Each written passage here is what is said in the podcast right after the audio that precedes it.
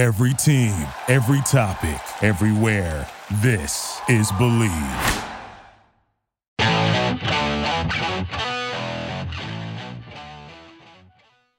This is Jeff Fedotin with Bleav in Chiefs on the Bleav Podcast Network, Kansas City's number one sports podcast network. The only place with a show for every team in KC and more.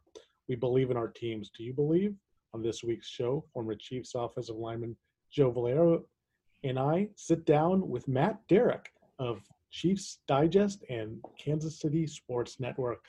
Matt, thanks so much for joining us. And I really appreciate you coming in because coming on because the last time you were with us, you know, that was last year, Joe, when you were taking that RV trip. So, you know, a big part of the appeal coming on Bleav in Chiefs is, you know, is Joe, the former player who caught touchdown passes. So Matt Matt was stuck with me, and then you know this was the peak of the pandemic, so we're doing it uh, Zoom, and you know there's only so much bandwidth. We just had like a bad Wi-Fi connection, and you know we were editing and stuff, but so some of the answers were like Mahomes as it kind of dragged out. So Matt, thank you so much after going through all that to give us another shot here on Bleav Chiefs. Absolutely. I mean, it's always great catching up with you guys. And the funny thing is, when you reached out to me the other day to do this, my first thought was, I don't know if I've got a chance to talk to Joe since the Eric Fisher catch and release, you know, touchdown. Right. You know, I mean, I mean that was, you know, you're the first thing I thought of. Yeah. You know, Eric Fisher, he only scores touchdowns. We're, we're just, we're, we're calling it the Cris Carter Club. Know? That's we right. Only, we only score touchdowns. You know, that is right. that was the last time we talked. That was, uh, yeah, it was great. God, obviously, it was a great moment, right, for the Chiefs line. You know, he hit the whole. I mean, catch and release. He's doing the, you know, doing the beer chug, and you know, this was uh, it was classic, classic moment for an offensive lineman. Let me tell that, you. Uh, exactly, that is just a great offensive lineman moment. You gotta, you gotta, you gotta savor those when they happen. Their sure, names are so cool too for the the catch and release, the smoked sausage for uh, Anthony Right. Schmidt. I love how they're so clever about not only the play call but the names too. Yeah, because Matt, when I was growing up, you know, and and I got relegated. Well, I say relegated like it was a bad thing. You know, playing offensive line, I went home and told my dad. You know, I said, "Pops, I'm I'm going to play offensive line." I was only a little kid. It was you know like seven, eight years old doing Pop Warner, and he said, "Well, he said that's great, son. You're part of the team." And I said, "I know, but when am I going to get my name called?" On the loudspeaker, he said, "Oh, only when you get a penalty." and I was like, "Oh, great! This is what it's going to be like for the next 20 years." Little did he know, Joe. Little did he know. exactly. Exactly. we're obviously going to talk a lot about the OTAs here. Um, you know, during the the last uh, presser on uh, last week on Thursday, Matt, you actually asked a great question to Patrick Mahomes, and Joe, I wanted to get your take on it. That uh, Creed Humphrey is, you know, the center, and he snaps left-handed. Matt uh, astutely asked Patrick, you know, is that a big deal? Is that a transition? And Patrick, you know, shrugged it off. Oh, I'm I'm already used to it. But Joe, as a guy who's you played center, you've even done long snapping in the NFL. Is is that a thing? Like for quarterbacks, do they have to adjust? I mean, it can be. It can be because, you know, when the ball comes up, it, it, it looks like it's coming up, you know, what I would call, I know, let's call it parallel to the ground or perpendicular to the center's legs. Like it's coming up perfectly even, you know, from end to end into the quarterback's hands. I know a lot of our listeners are, are listening on, on podcasts, maybe not seeing the video, but, you know, it doesn't actually come up perfectly end to end into the quarterback's hand. It does come up on a slight angle when you when you hike it, you know, up, you know, into into your legs if you're under center. Now, if you're in the shotgun, I can't imagine other than maybe, you know, the spiral of the ball might come back a little bit a little bit differently. Um, but I do know that from a long snapping perspective, you know, it did it did change things and you know in the way that the ball spins right? So the ball is actually spinning in the reverse direction than a punter or a holder would be used to getting the ball. More concerned about it on, on the field goals because of the laces and the speed at which a ball can come back. I think a punter would be able to adjust pretty quickly to a left-handed long snapper. Um, but you know that that seven eight yard snap for a, a snapper on the uh, extra points and field goals, that's a that is a little bit of a different spin, and the laces are going to come back a little bit differently. Um, so yeah, there's definitely some subtle nuances. So Matt, hats off to you for for truly asking that question because who would think, right? Who would think? And I know that Patrick said he's getting used to it, and and he's kind of used to it already. But definitely a subtle little thing that you'd have to get used to, especially in the you know the high uh, you know uh, you know the high perfection area of of the snap. Well, I think you know Patrick's probably like most quarterbacks that hey, as long as the, the ball's within reach, that's, it's in the same right. spot where he wants it. I mean, it's not going to be the same all the time. You know that you want to be as close to perfect as you can. And I'll take it as word that you know, yeah, you get a couple of snaps, and even if the rotation's a little bit different, even if the angle is a little bit different, and I'm guessing the same thing you, Joe. I mean, yeah, the shotgun snaps probably a little bit different than just taking him directly under center um, but yeah, I mean, it's a it's a bigger thing too. Is that to me is that this is going to be the first time that Mahomes has worked with a, a center that young. Mm-hmm. I mean, in his NFL career, he's had veterans, you know, mm-hmm. under center for him. Whether it was Mitch Morse, you know, even even some of the backups, Jordan Devey played a couple of games. That's a veteran guy, a, a, veteran for sure. Yeah. yeah. So you know, I, there's going to be some you know chemistry development, communication that's going to have to go on there between the center and the quarterback. And I, I, there's no reason to believe that I think there's any concern there because Creed Humphrey seems like a very high IQ football player, mm-hmm. and and Mahomes has certainly been around the block a few times now. But mm-hmm. that's going to be a new experience for him. So I'm I'm curious to see how it's going to develop, and you know if there are going to be any hiccups, especially once you get to training camp and it's really real for the O line guys.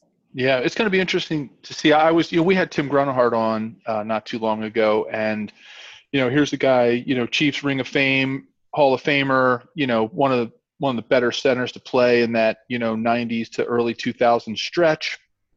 And he didn't even jump right in as a starter, right? I mean, here's a guy that played, you know, decade and and more all pro level and you know they gave him a little bit of a chance under Mike Webster to learn a little bit about the speed of the game you know Notre Dame national champion. I mean you know he had all the pedigree and everything to take a step in and you know even even a player like Tim Grunhard um, you know was at, at that center position was somebody who needed just that extra little mentorship right? That extra little bit of time to adjust to the speed of the game uh, at center. So it will be interesting to see how fast Creed can make that adjustment um, based on you know what's going to happen and, and what people are going to be trying to throw at the Chiefs, right? Because that's what they do. Everybody throws the kitchen sink at you know trying to get Patrick out of his game. So I, I think it's really this is great dialogue uh, because it's going to be it's at the core, it's at the center. No pun intended. It's at the center of what this Chiefs team is trying to do, right? And re- in, in rebuilding this line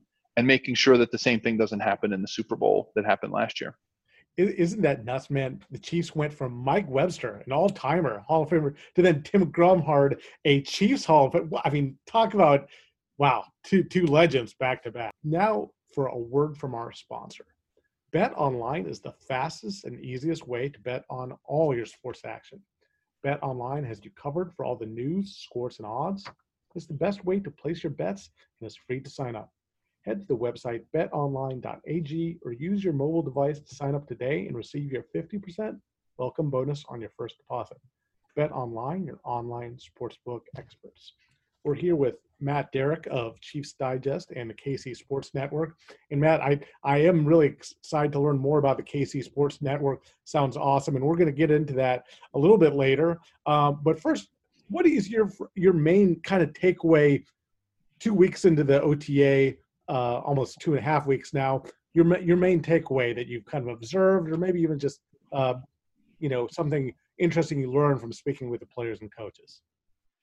Yeah, I think there's a couple of things. Um, you know, certainly that the you know the biggest changes this team's going through. We talked about it, it's the offensive line. It's mm-hmm. it's how quickly that group can really get comfortable together and you know, and OTAs are probably a terrible judge of that because the only thing you can judge during OTAs is probably just the the chemistry as far as the guys getting together in the locker room because you, you know it, Joe. I mean, there's there's no work that's going on out there for the offensive and defensive lines. I mean, yeah, you've got meetings and techniques, but uh, especially with the changes that Andy Reid has done with OTAs over the years, it's a passing camp. You know, it's for receivers and for defensive backs and and uh, the linemen on both sides are kind of just incidental to the process. I mean, so it's hard to really tell. But uh, right now, you're hearing all the right things.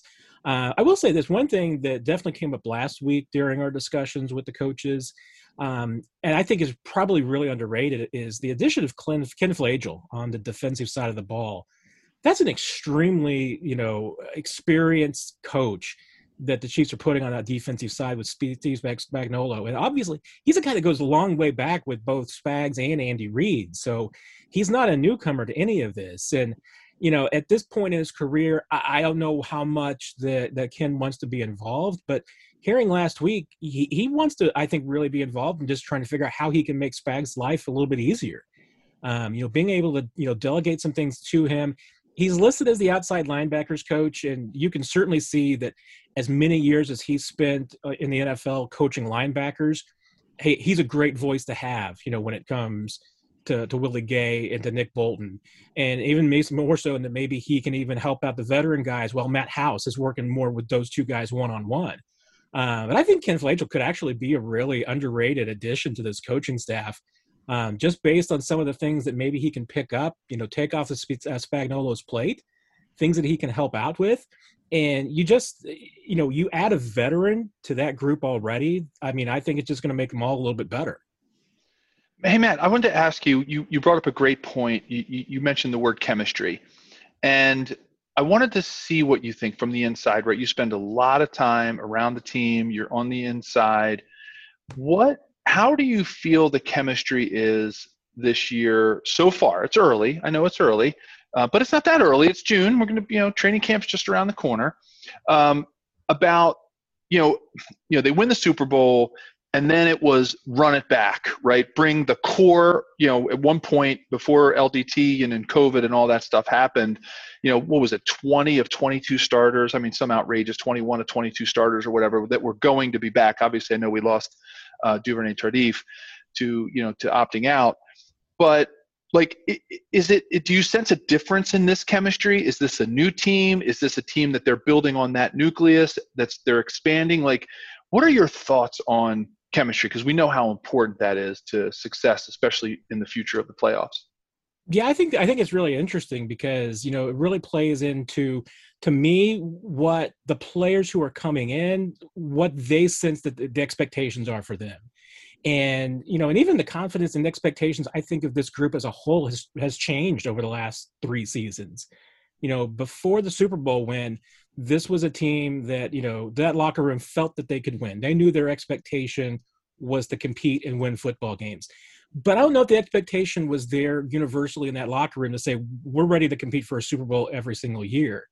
Now you're hearing from the rookies who are coming in that's what you're hearing you know it, it's not about competing for afc championships. It's not about winning football games. They understand this these are super bowl expectations in, in this team every single year. And that's what i'm hearing at least from the newcomers both the veterans and the rookies is that they get that you know the the confidence and expectations for this team i think are higher than they were a couple of years ago and I think you're sensing that with the players, and and certainly at this point, as far as just you know this group getting along, I think that's always been a you know a criteria that that Brett Veach has really put into things is you know making sure that they get the right 53, that they get players who you know fit in well. If they don't fit in well, then you move on. Um, if they're guys that are good football players, but you know you just don't think they can fit in with your team, you don't even put them on the board. So I think they've done a pretty good job with that because you don't see I, I, I mean, the last couple of seasons and last year was hard to judge with COVID and everything, but you haven't the last couple of years seen really any internal issues with this team.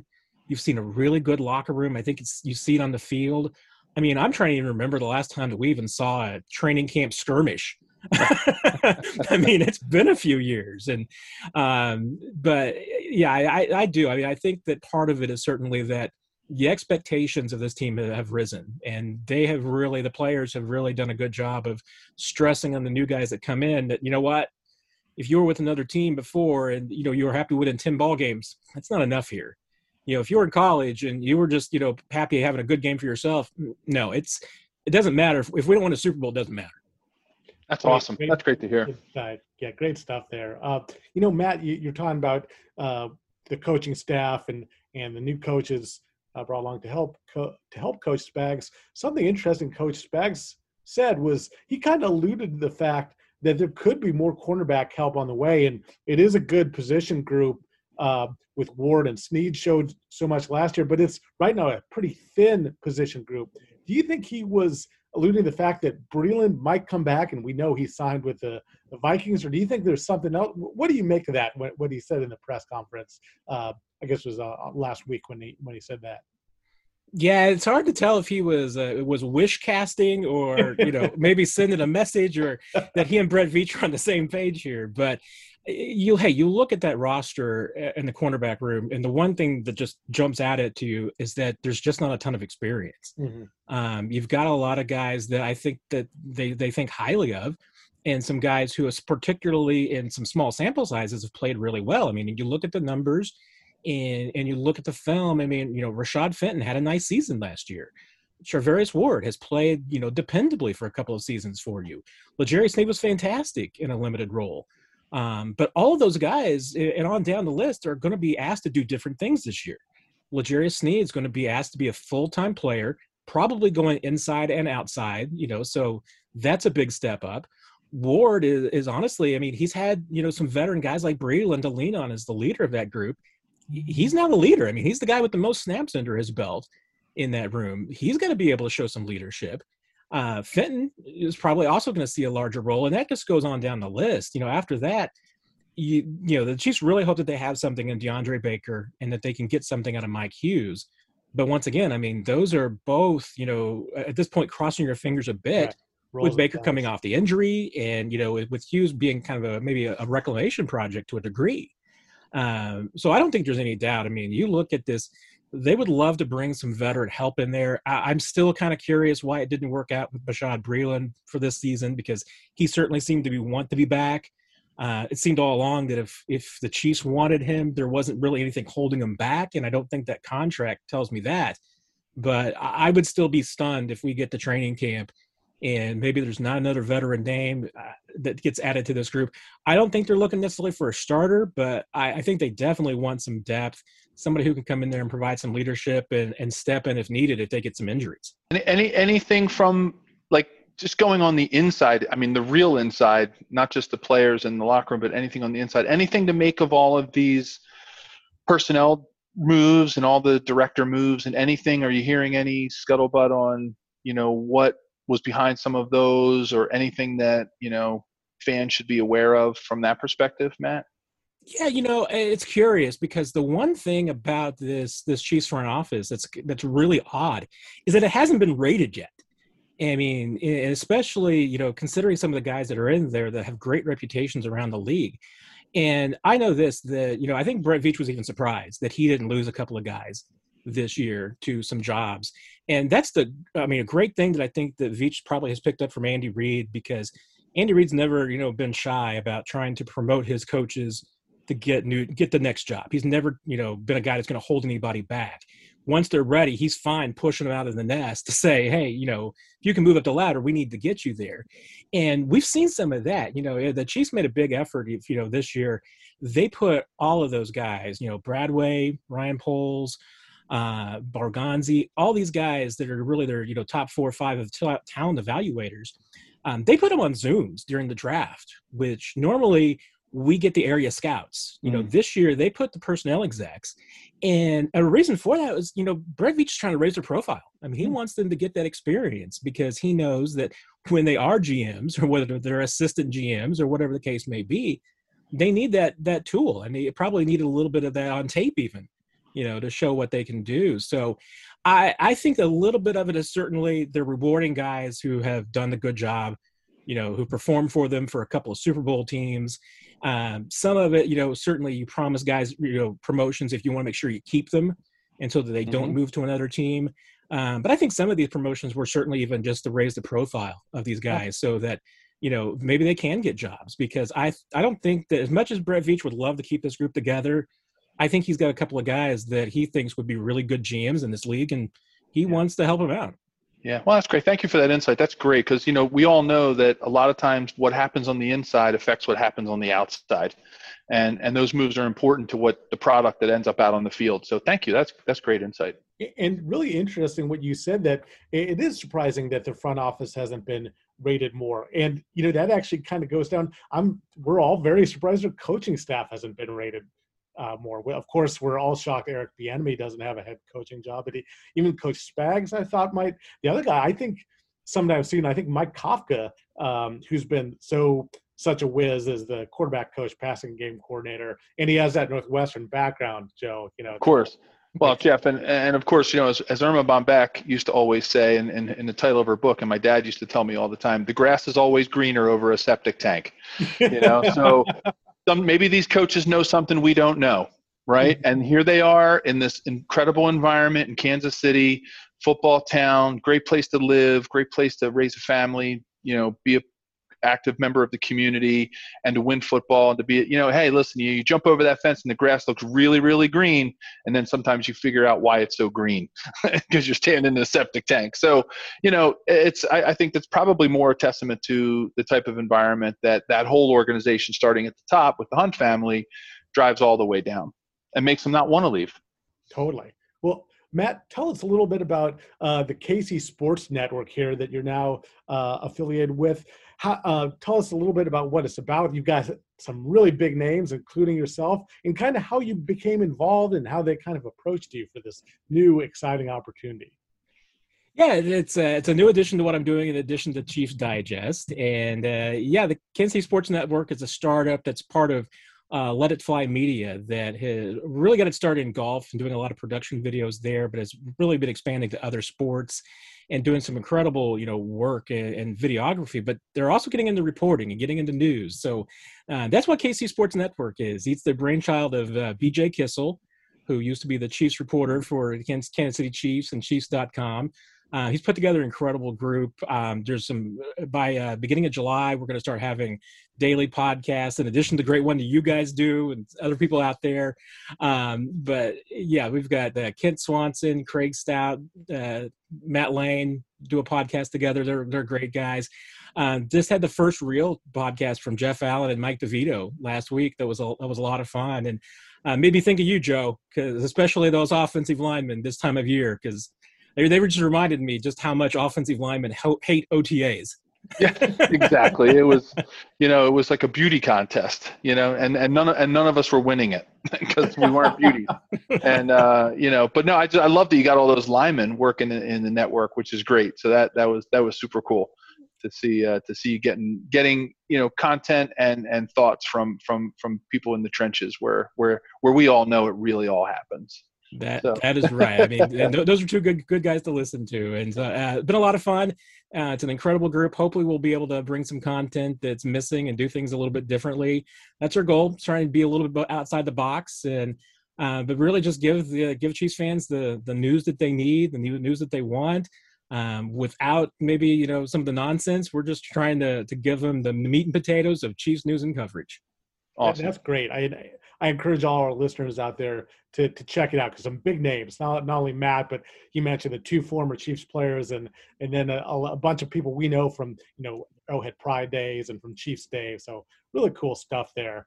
Uh, Joe, when you were out gallivanting on your RV trip. It was just Matt and I on the last pod. We were struggling through Zooms. Gallivanting, gallivanting in a rented RV is probably not the right term, Jeff. But I'll let we'll leave we'll leave it at that. gallivanting, maybe when you when you stopped off, you yeah yeah yeah, yeah. stopped the RV and you're gallivanting on the uh, fields after stop. Uh, Matt was giving some predictions for the season, and you really nailed it. You said like you expected like a 15 and one or 14 uh, in two season, which is I'll take really, it. which is really about what they have. I mean, they're 14 and two, uh, but you know, the one game with all the backups. So, and it'll give us maybe one. We're a ways away from the season, but like one whether it's a, uh, a win total or just kind of one prediction uh, for the for the season. And I know a lot can change, but.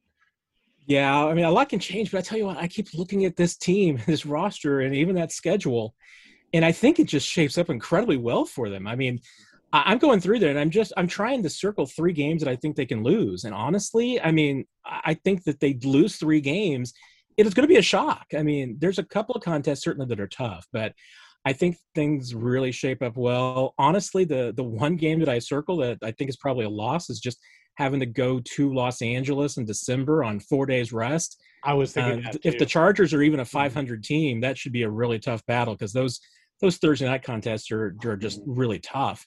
Um, but you know, even with the, the the way that the schedule shakes out, as tough as it is early, Andy Reid's teams are just so good early in the season, especially the first four or five weeks of the season. They're just ahead of everybody else.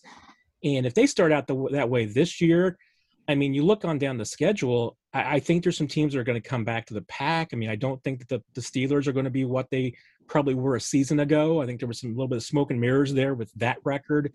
Um, their toughest games, honestly, are front loaded. And if the Chiefs are, are, are up to the task early, yeah, that Buffalo game after that, I, I think things really get fairly favorable for them. So I'm going to go 14 and three is my my floor. I mean, I could if injuries come along, obviously that can change, but I think this is again, I think it's 14 and three, 15 and two kind of team. Wow. So so that's great prediction, but so odd to hear that 15 and 2. Like what? Yeah, that's I have to keep I have to keep like pinching myself to say make sure you get that right.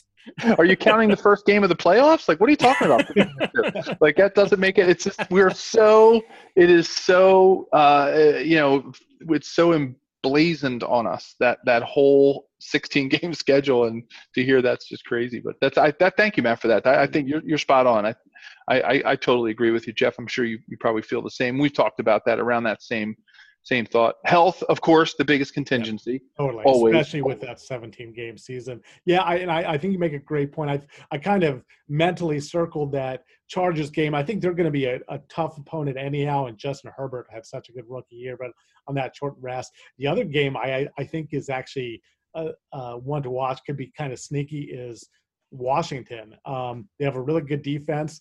Fitzpatrick, if if you get good fits, that they're a dangerous team. You also could you could get bad fits, but if you get Fitz magic, that could actually be a, a scary opponent. But yeah, I'm, I'm, thinking kind of 14 and three as well. That's kind of what I'm thinking. And correct me if I'm wrong, because that's that's my what I think is the really the three four toughest game stretch of the season because that's in between games at, with Tennessee and Buffalo, right? they're mm-hmm. kind of going on the road. I mean, to me, that's the only trap game on the schedule. You know, where, where, they've got two really tough games before and after, and then you're going on the road and you know to Washington on that night. I mean, yeah, I think that could be a trickier game than expected. But again, I mean, the Chiefs are the superior team.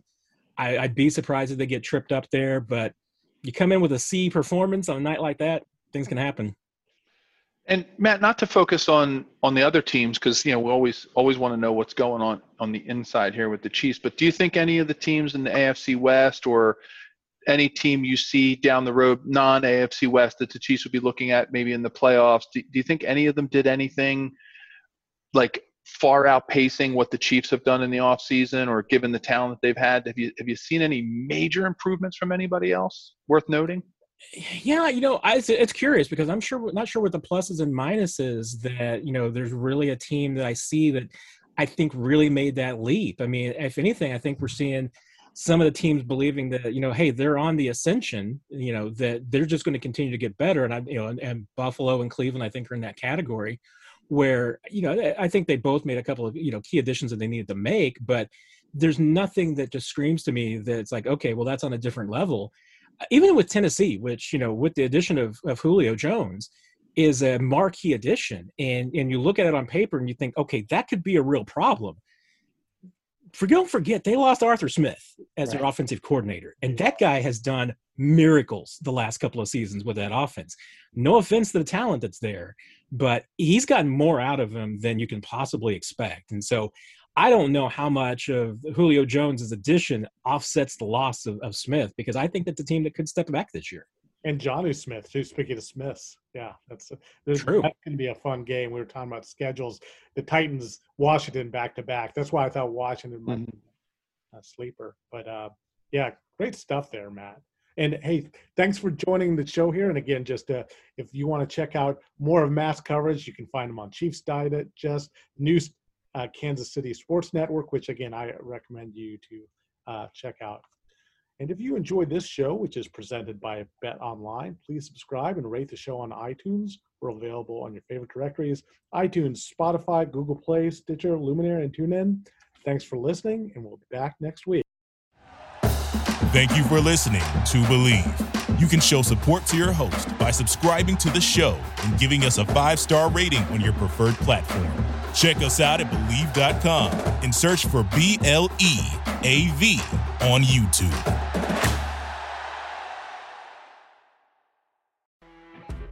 You know, when you're listening to a true crime story that has an unbelievable plot twist that makes you stop in your tracks? That's what our podcast, People Are the Worst, brings you with each episode. I'm Rachel. And I'm Rebecca. We're identical twins who love true crime cases that make you say, didn't see that coming, and we hate the people responsible for them. Listen to People Are the Worst now on Apple, Spotify, or wherever you get your podcasts.